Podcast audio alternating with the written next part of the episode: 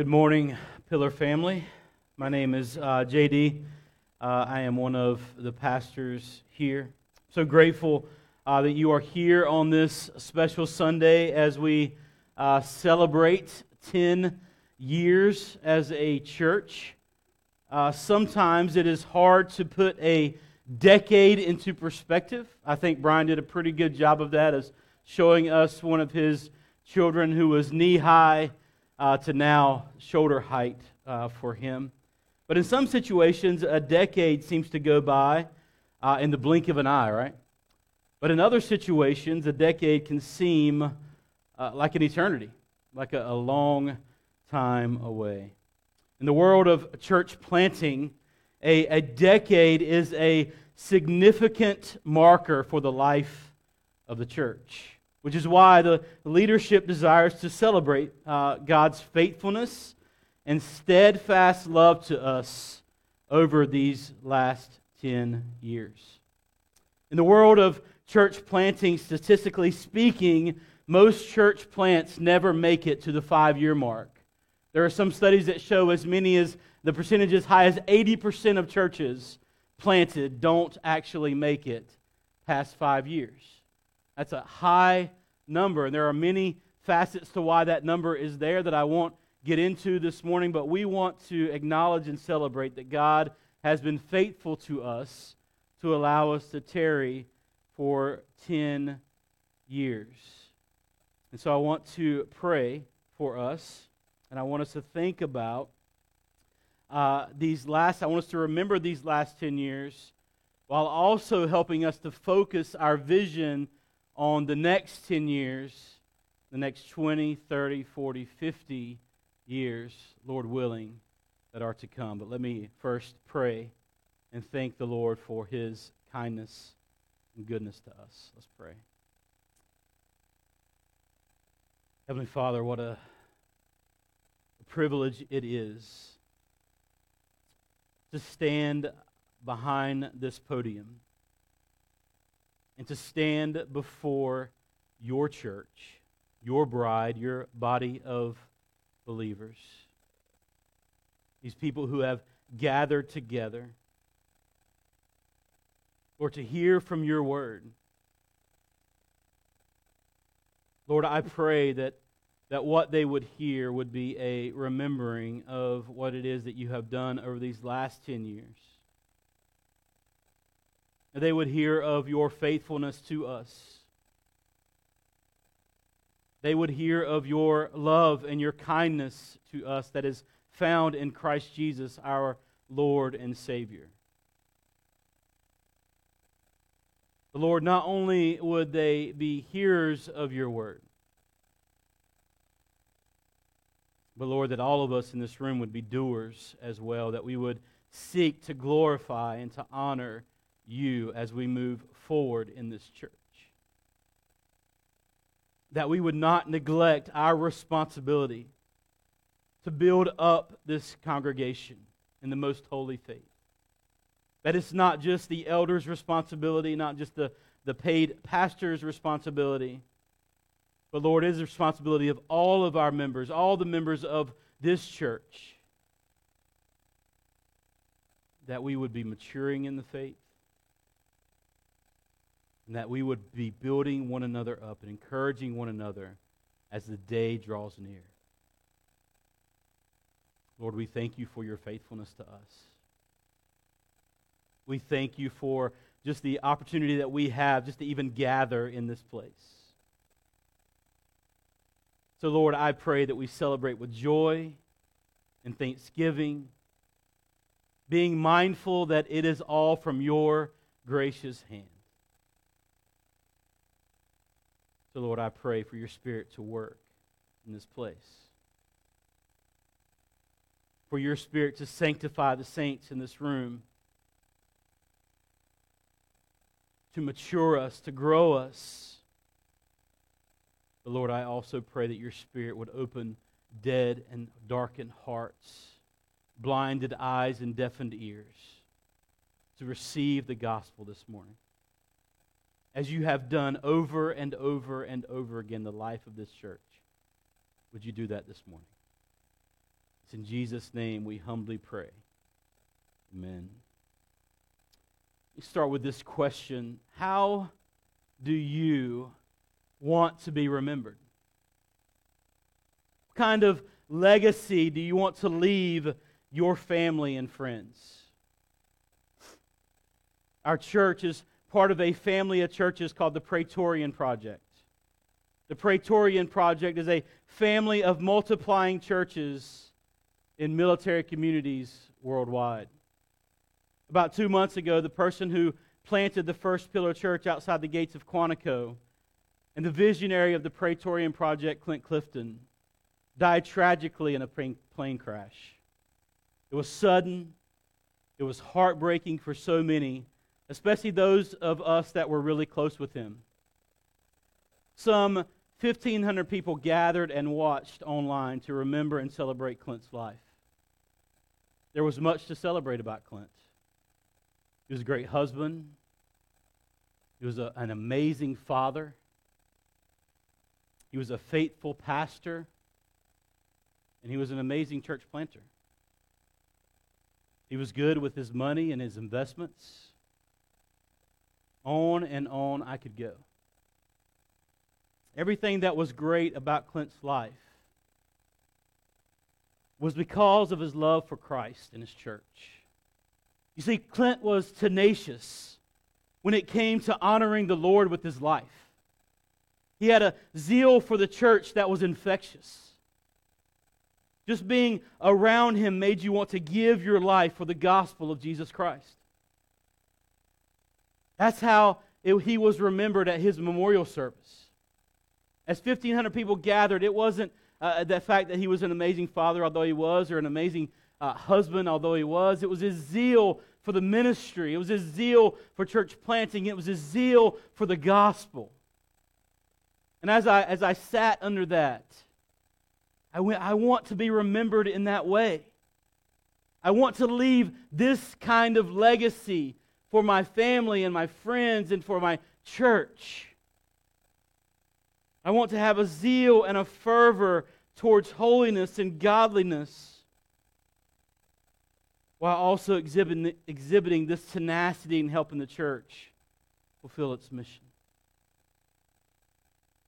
You see, for the Christian, the Bible presents these two facets of life as inseparable your holiness, your, your blamelessness, your, your um, working towards righteousness is inseparable with the fact that you are here to build up the body of believers in the church. They go hand in hand. So the question is how do I do that? How do we do that? We must ask ourselves. Let's turn to 1 Thessalonians 1 this morning. Our, our normal diet as a church is to go through books of the Bible. Uh, this, uh, over the last few weeks, we've done a few standalone sermons uh, in hopes that uh, we want to take some time to focus on some specific topics that will help us as a church as we focus on some key areas of ministry. So, in the coming weeks, we will begin the book of Mark, walking through the book of Mark together. So, I just want to encourage you to, to begin to read through the book of Mark. Brian uh, told us last week that he thinks it's about an hour or two. I looked it up. It's about, it's about 88 minutes. You can read the book of Mark uh, in one city. And so take some time. Just take, take 10 minutes a day over eight days or nine days and read through the book of Mark. And do that a few times before we, we get together. I believe it will be a help to you. 1 Thessalonians 1. I'm going to read for us now 1 through 3, but I'll be uh, bringing out some things in, Thessal- in, in this chapter and also some other chapters that will help us as we think about uh, and remember what it is that God has done and God's faithfulness to us, but also as we look forward to what it is that God would do in the coming years, Lord willing. Start in verse 1, 1 Thessalonians 1. Paul, Silvanus, and Timothy to the church of the Thessalonians in God the Father and the Lord Jesus Christ. Grace to you and peace We give thanks to God always for all of you, constantly mentioning you in our prayers, remembering before our God and Father your work of faith, labor of love, and steadfastness of hope in our Lord Jesus Christ. Let me pray for us again. Lord, these are your words.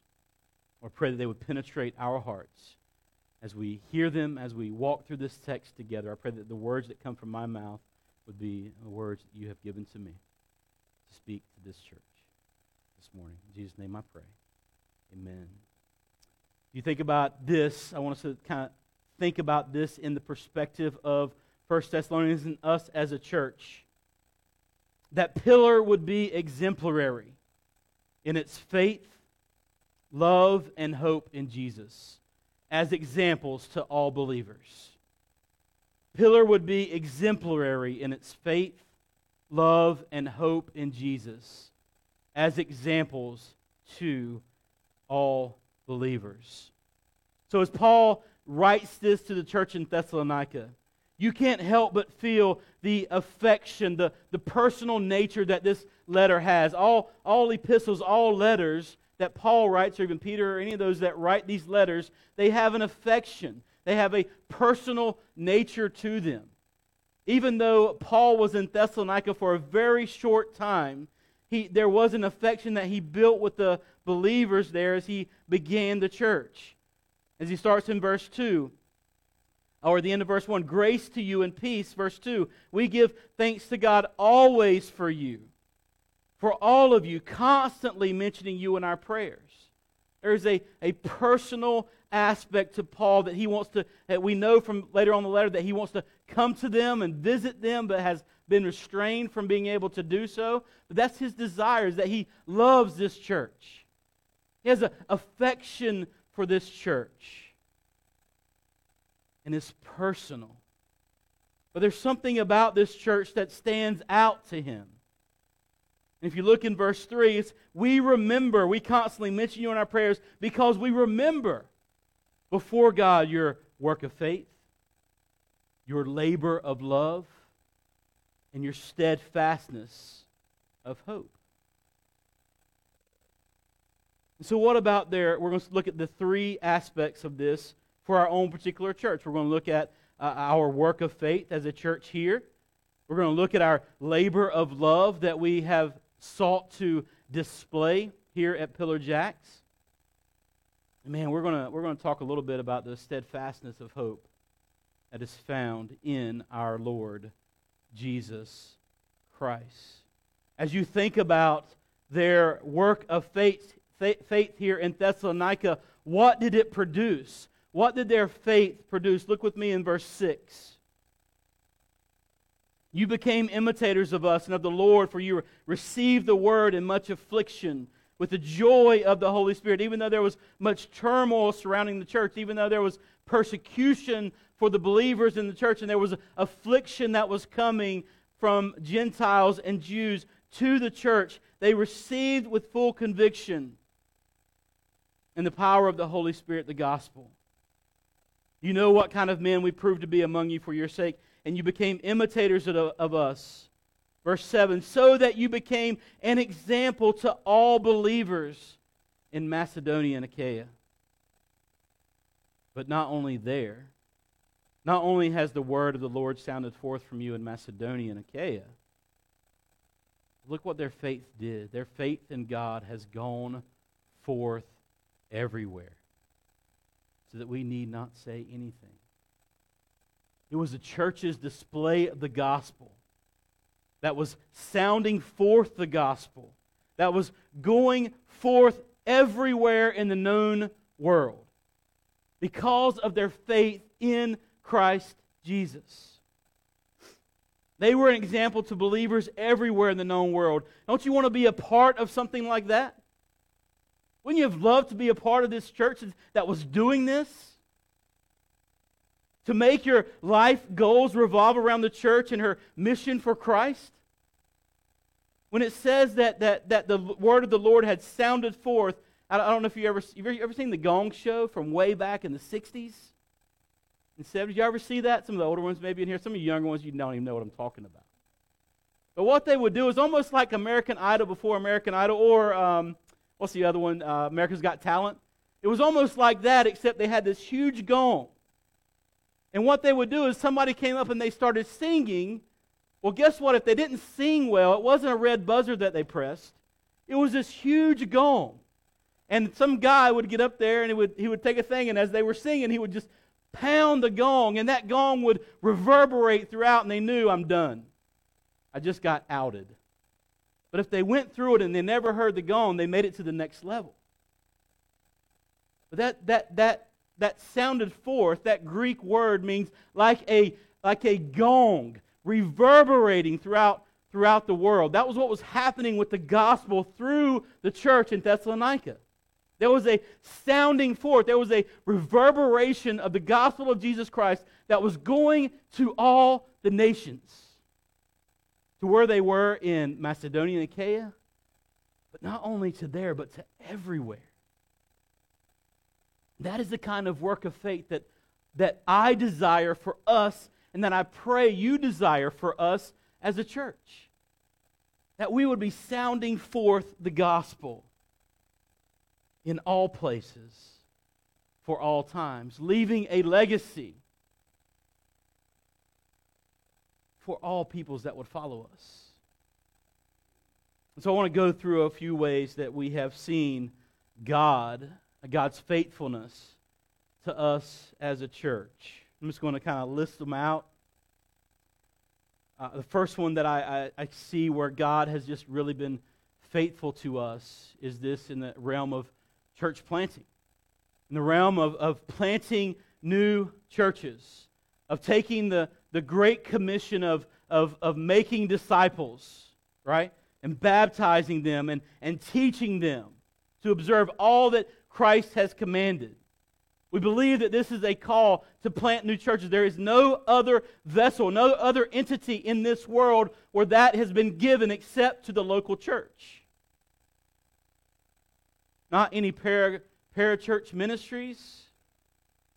As much as we love parachurch ministries, God gave the commission to the church, to his disciples. How do we know this? Because when we get to the book of Acts, what do we see them start to do? We see them start to gather people and put them into local entities called the church. The church is spread. And so we want to be a part of that. And over the last 10 years, we have planted uh, Pillar Church of Oceanside in its very first year, in the first 10 months of the life of the church. We planted one of our, one of our elders that were here. I was not here, but one of the elders that was here was, was sent out to plant Pillar Church of Oceanside. A few years later, we planted a church in Hawaii called Pillar Church of Kaneohe, or Pillar Kaneohe. Then a few years later, we planted and sent out from here several of our families to go and plant Pillar Church of Topsail, including two of our elders. You know what kind of what that takes to, to be able to send out two of your best along with other families. Hey take what you need to be able to go. We just want to have an ex- eh, eh, eh, have that kind of faith where we want to send those guys out. And here's the amazing thing that happened for those of you that probably were not here which is most of you. The very next Sunday, after sending out eight families in our church, our numbers were the exact same the next Sunday. That's a testament to God's faithfulness. It's a testament to, to God telling us and letting us know that it's going to be okay. You just keep doing the work that I've called you to. You keep doing the work that, that, uh, that I've, I've given to you, the commission that I've given to the church. And by God's grace, here in a couple of weeks, we are going to commission Pillar Church of Havelock. And we're going to do it again.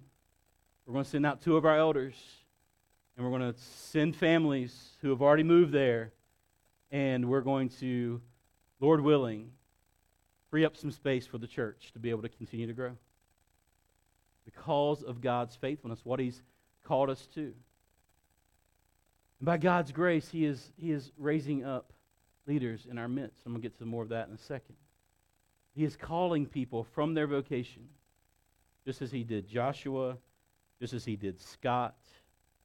Calling people from their vocation to go and desire and called into and aspire to ministry. and to go and faithfully do the work and pastor churches. And that we would continue to plant uh, and that we, we continue to be faithful in this and sending them out and loving them well and be a really good sending church. So not only have we planted these churches and looking to plant Havelock as well, but we have also, we are grandparent churches to two different churches. Pillar Church of Okinawa was planted by Pillar Church of Oceanside, and Pillar Church of San Diego was planted by Pillar Church of Oceanside. So we've been, we're grandparents to those churches. We are seeing a legacy of churches being planted from what we have sought to do here, even from the beginning. We have supported uh, both of these churches, uh, Pillar Oki and Pillar San Diego, uh, with monies from our budget to help them get started. But we have also supported other works, like the one in Iceland called Loftstofan Baptist Church, which means the upper room, where that, there's a church planted in Iceland because of some of the work that we're trying to do there, some of the monies that we were able to send so they can do that ministry, to be a part of that. We have given money to Pillar 29 Palms, to Pillar DC. All these ways, just supporting with our budget here to see the gospel spread to all nations in all contexts. You get to be a part of it. I hope you see that. I hope you understand that you get to be a part with your time and with your talents and with your treasures. You are, you are helping us to build uh, foundation that is built on the gospel of Jesus Christ. And churches that are built with Him as a cornerstone. Don't miss this in our, in our thinking and remembering what God has done in our works of faith. The other things that God has helped us to do is think about His missions that we support workers in the UAE who are working with, at least, with the least evangelized, unreached people groups in the world, or unreached people group in the world. So we support workers who are on the ground, who are reaching these people in the least people that the gospel has gone to. That we would be a part of the missions, that we would have opportunities, Lord willing, in the future to go there to be on the ground and to be able to support the work that is happening in the UAE amongst this unreached people groups to a group called the Pearls. Another aspect of our church that I want to think about in the work of faith is raising up leaders. We want to raise up leaders in this church. Over the last 10 years, this church has had 15 different elders. 15 different elders, guys who have met the character qualifications of 1 Timothy 3, Titus 1, and 1 Peter. Guys who have been raised up in this church. If you look around, we're not a very old congregation age wise. We're pretty young. We've, we've called out men to, to, to, to live out these characteristics. To walk in this way. We have developed a leadership cohort that seeks to raise up men to lead from the front in our church. And Lord willing, become future elders and deacons in our church.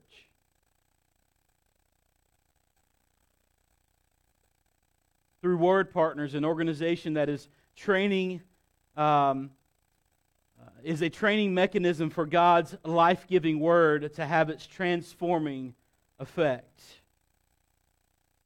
Word Partners is developing a, a team of global partners who encourage and equip pastors to teach God's Word with God's heart.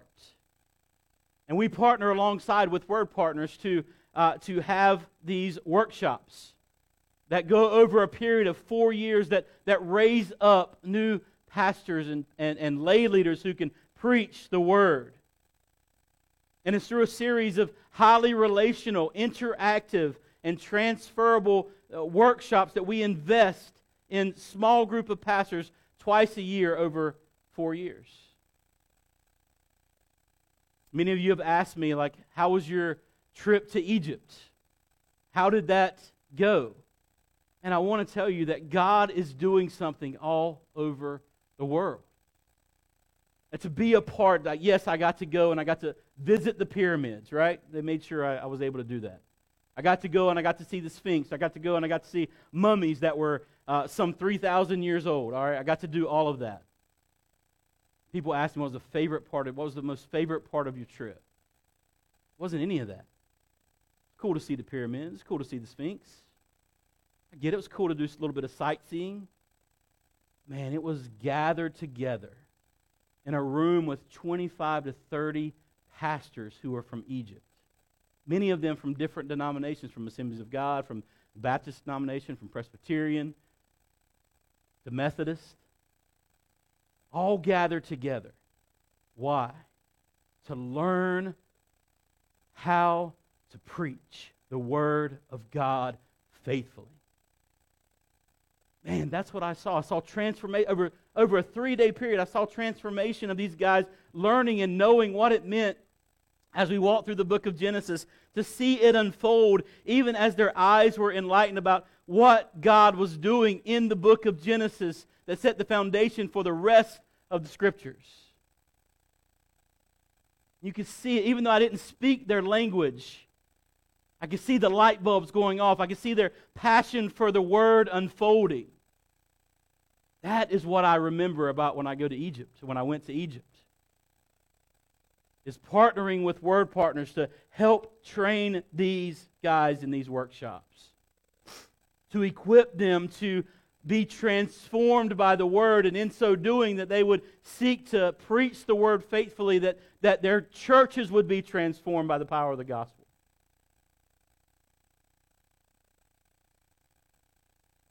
So we seek and we want to remember that God is faithful in these things.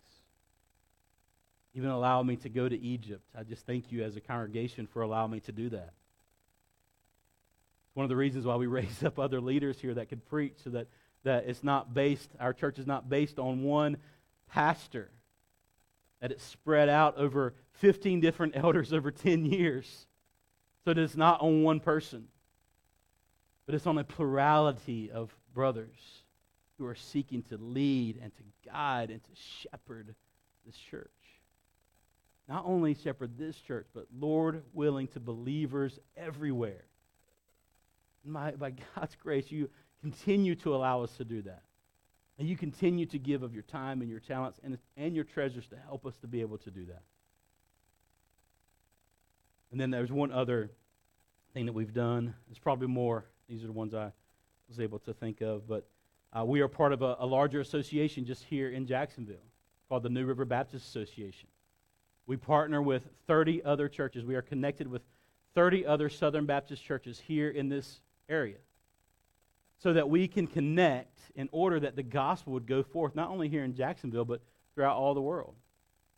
And so that's what we do. We want to connect. And, and just recently, uh, a, a, big momentous occasion happened inside of the NRBA. We, we, we, we voted as a uh, as an association uh, to divest of a building that we own over on Commerce Drive. That building is worth somewhere around $3 million. And we've, we've, we've, we, we voted to divest of that property, to sell that property, and take those monies from that property because the building really goes unused for the most part, except for a couple times a month. And that we would take that money and begin and put it into church planting, into church revitalization, into strengthening other churches. And it was an opportunity that Brian and I, Pastor Brian and I, had to, to lead from the front in some of this. That we were a part of uh, committees and teams that, that we lead to help other pastors and the churches see the need for doing this. We weren't the only ones, but we were certainly a part of the process. And so, by God's grace, that is happening now. And so, we want to, we want to be a part of that. We want to be a part of connecting churches, to plant other churches, to revitalize dying churches, and to strengthen other churches. And we would continue to do this. And we will continue to see this as a work of faith that God has done over the last 10 years and will continue to do in the future. The question for me is to you do you want to be a part of that? You want to be a part of what God is doing in our midst? Do you want to be involved in the ministries of the church with your life, with the that the mission of the church would continue? Are these works of faith that happen because of, because of you in this church? If you're a member of this church, you represent this church. Pastor Brian has said it so many times before. People ride by and they'll say, hey, there's Pillar Church. But it's not true. This is just a building. This is just a building. The church is sitting in the rows and the seats where you are. You are the representatives of this church. You are the example to all believers everywhere, whether you know it or not, whether you even desire that or not. But I pray after today that you would desire.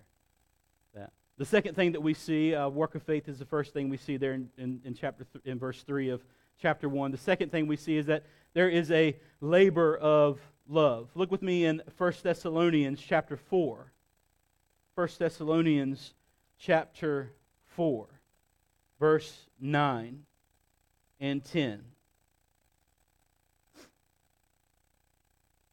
Says this, Paul says this to the church. Now, concerning brotherly love, you have no need for anyone to write to you, for you yourselves have been taught by God to love one another.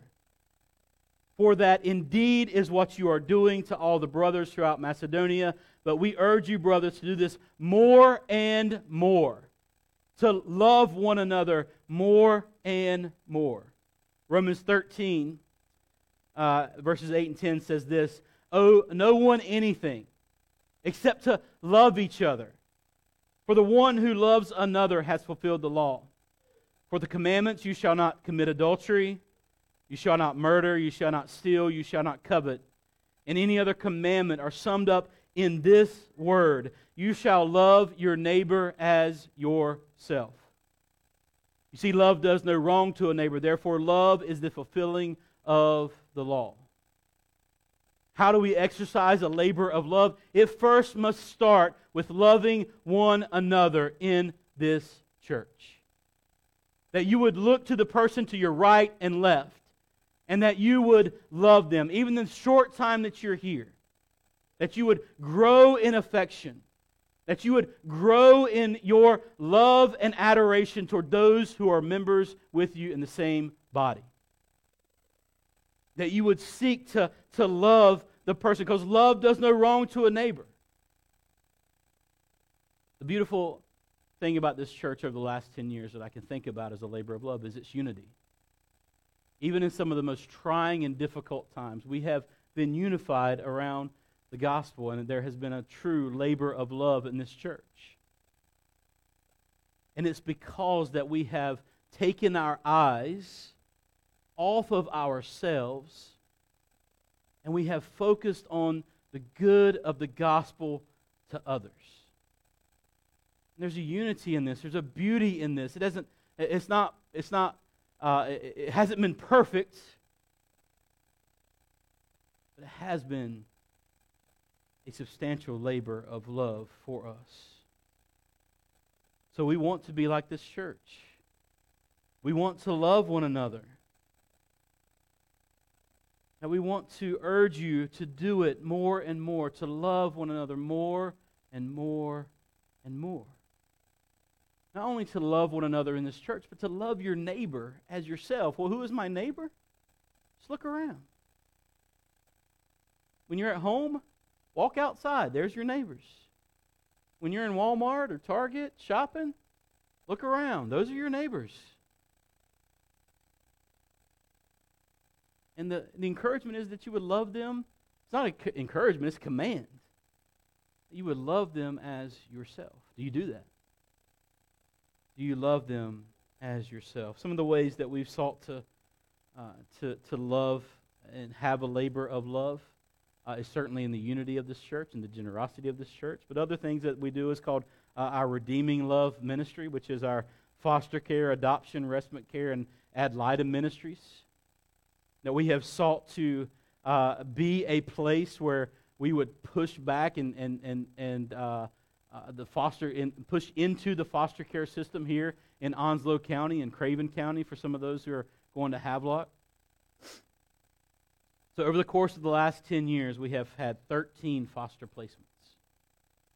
Five of those have led to finished adoptions, with more in process now. That's not even including the many. There have been many who have left us, gotten out of the military, and gone to their permanent places, and they have adopted multiple children. That has happened over and over again. And it's because we seek to be that labor of love. We seek to be a church that is a redeeming ministry towards those who are in foster care, to, towards those who are in need of adoption. Why? The Bible tells us to.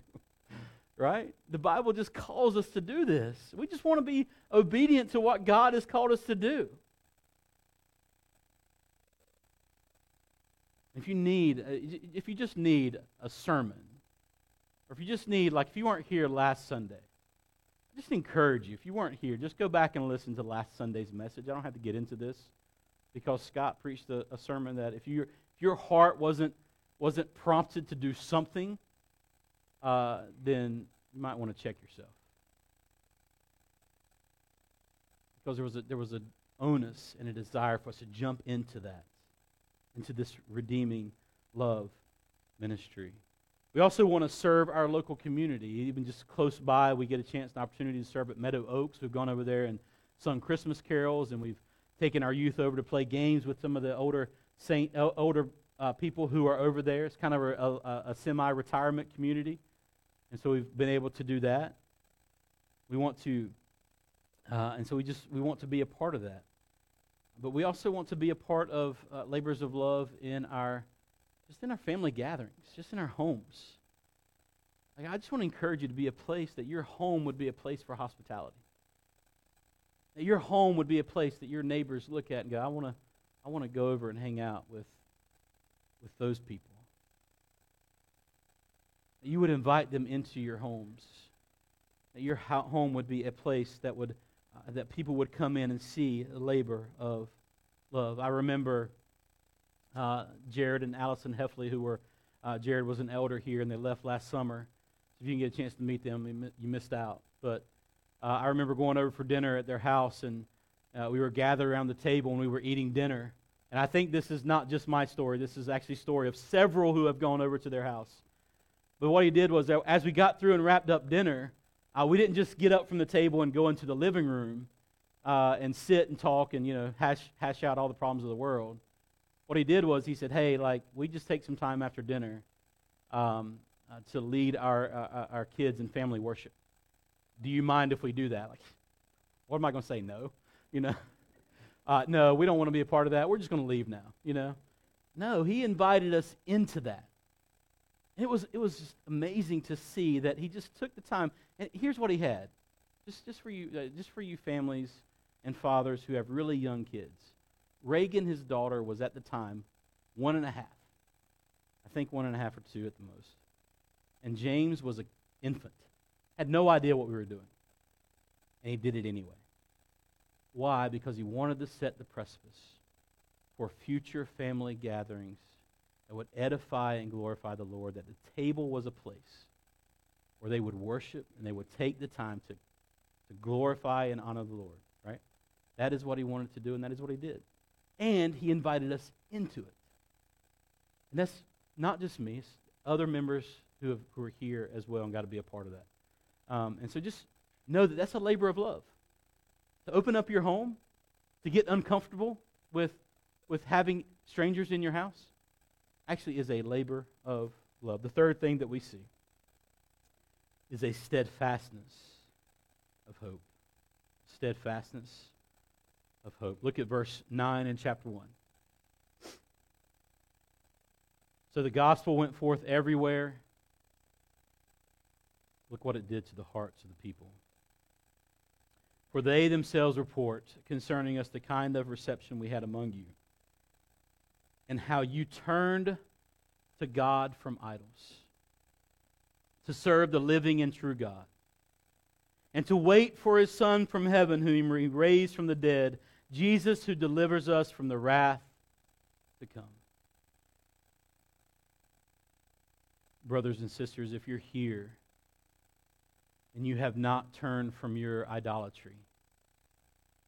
You have not put your faith and trust in Jesus Christ as Lord and Savior. And you have not trusted Him to deliver you from the wrath that is to come. I just want to encourage you that the steadfastness of hope is not found in anything in this world, but it is found in Christ Jesus as Lord and Savior.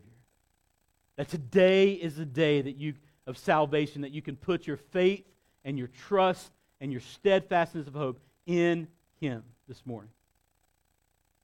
Over the course of the life of this church, we have had 39 baptisms, mostly all adults. Now, that is not true of baptism numbers across our landscape in North America. Most of them are, most baptisms that happen in North America are baptisms of young children. But our baptisms have been of the those who are older. Some teenagers, but some that are usually young, younger in their 20s and 30s. And here in a few weeks, Lord willing, we'll have more baptisms. That we would continue over and over and over again to sound forth the gospel that our faith in Christ Jesus would go forth everywhere, but also to this place, to this city that we live in.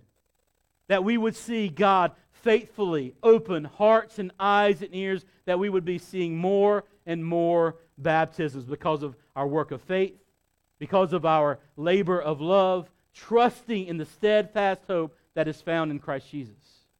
Not in you, not in me, but Christ, our cornerstone, our rock. It is Him who brings about change that opens the eyes and the ears and the hearts of those who are dying.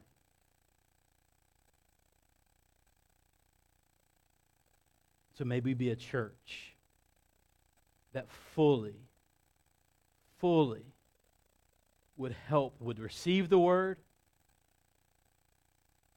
whether it's in affliction, whether it's in hope, whether it's in comfort, you would take that hope and you would sound it forth to wherever you are to your neighbors, to your coworkers, to your family, to your friends, that they may turn to God from idols and serve the living, true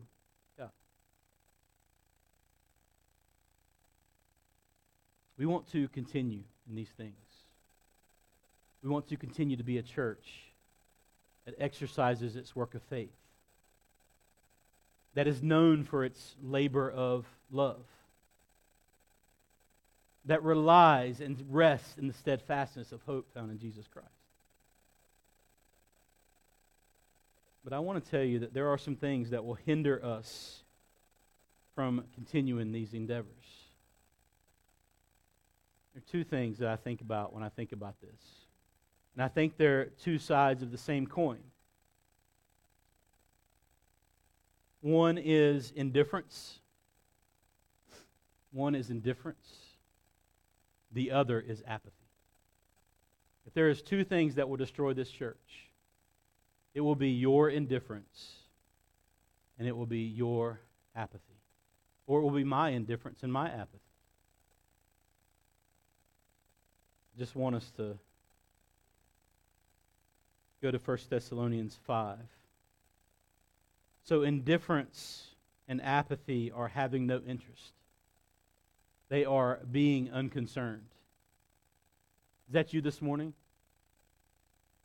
Are you unconcerned with where we are as a church? Are you just content to show up on Sunday mornings and just, hey, I'm here, I showed up, I checked off my mark, showed up two Sundays out of four this, sun, this, year, this month. That's better than last month when I only showed up one time out of four. What will kill and destroy this church is your indifference and apathy towards the things of the gospel. Because here's what will happen. Let me just, let me just try to be real with you. Many of you, I understand that many of you are here for a short time. There are some in this room who are only here for another couple of months there are some in this room who are only here for another year. There are some in this room, they're only here for two weeks, but y'all are going to Havelock and y'all need to contribute, right? I get that. But for many of you, you're going to other places. You're going to, you're going to other duty stations or you're getting out of the military altogether. And what you will do is you will convince yourself I've only got six months, I've only got a year, I've only got two years. How much do I really want to invest my life in this church? That's indifference.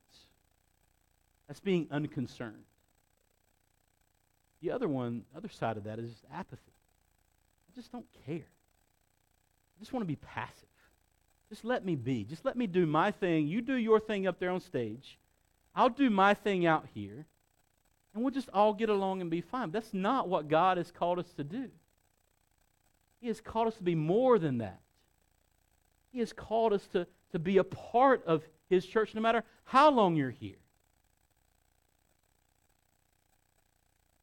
And it, listen to me, church. I want you to know that there have been, in the life of this church, already hundreds that have come before you and left. And Lord willing, there will be hundreds to thousands after you leave. But there are many who came before you that are the reason why you're still here. We're still here and you're here this morning. Because they invested. They invested their time. They invested their talents and their treasures. They gave of their energy and efforts to see this church thrive. I just want to encourage you that as we think about the next 10 to 20 to 30 years, that it could be part of your investment that we get to do that. That we get to be a part of that. That we get to be a part of planting more churches. We get to see a movement of God, not only here in Jacksonville, but to everywhere, to all corners of the earth. So if this is where you are currently, and you don't know how to get involved in the mission, let me encourage you just to start here. That you would follow, that you would get behind the leaders of this church. That you would, you would get behind, you would become imitators. Look at verse, look at verse uh, 5, the second half of verse 5. says this You know what kind of men we proved to be among you for your sake. And you became imitators of us and of the Lord, for you receive the word in much affliction with the joy of the Holy Spirit. I, I know that I'm not perfect. I know that there are many flaws that I have. But Lord willing, as I consider my fervor, as I consider the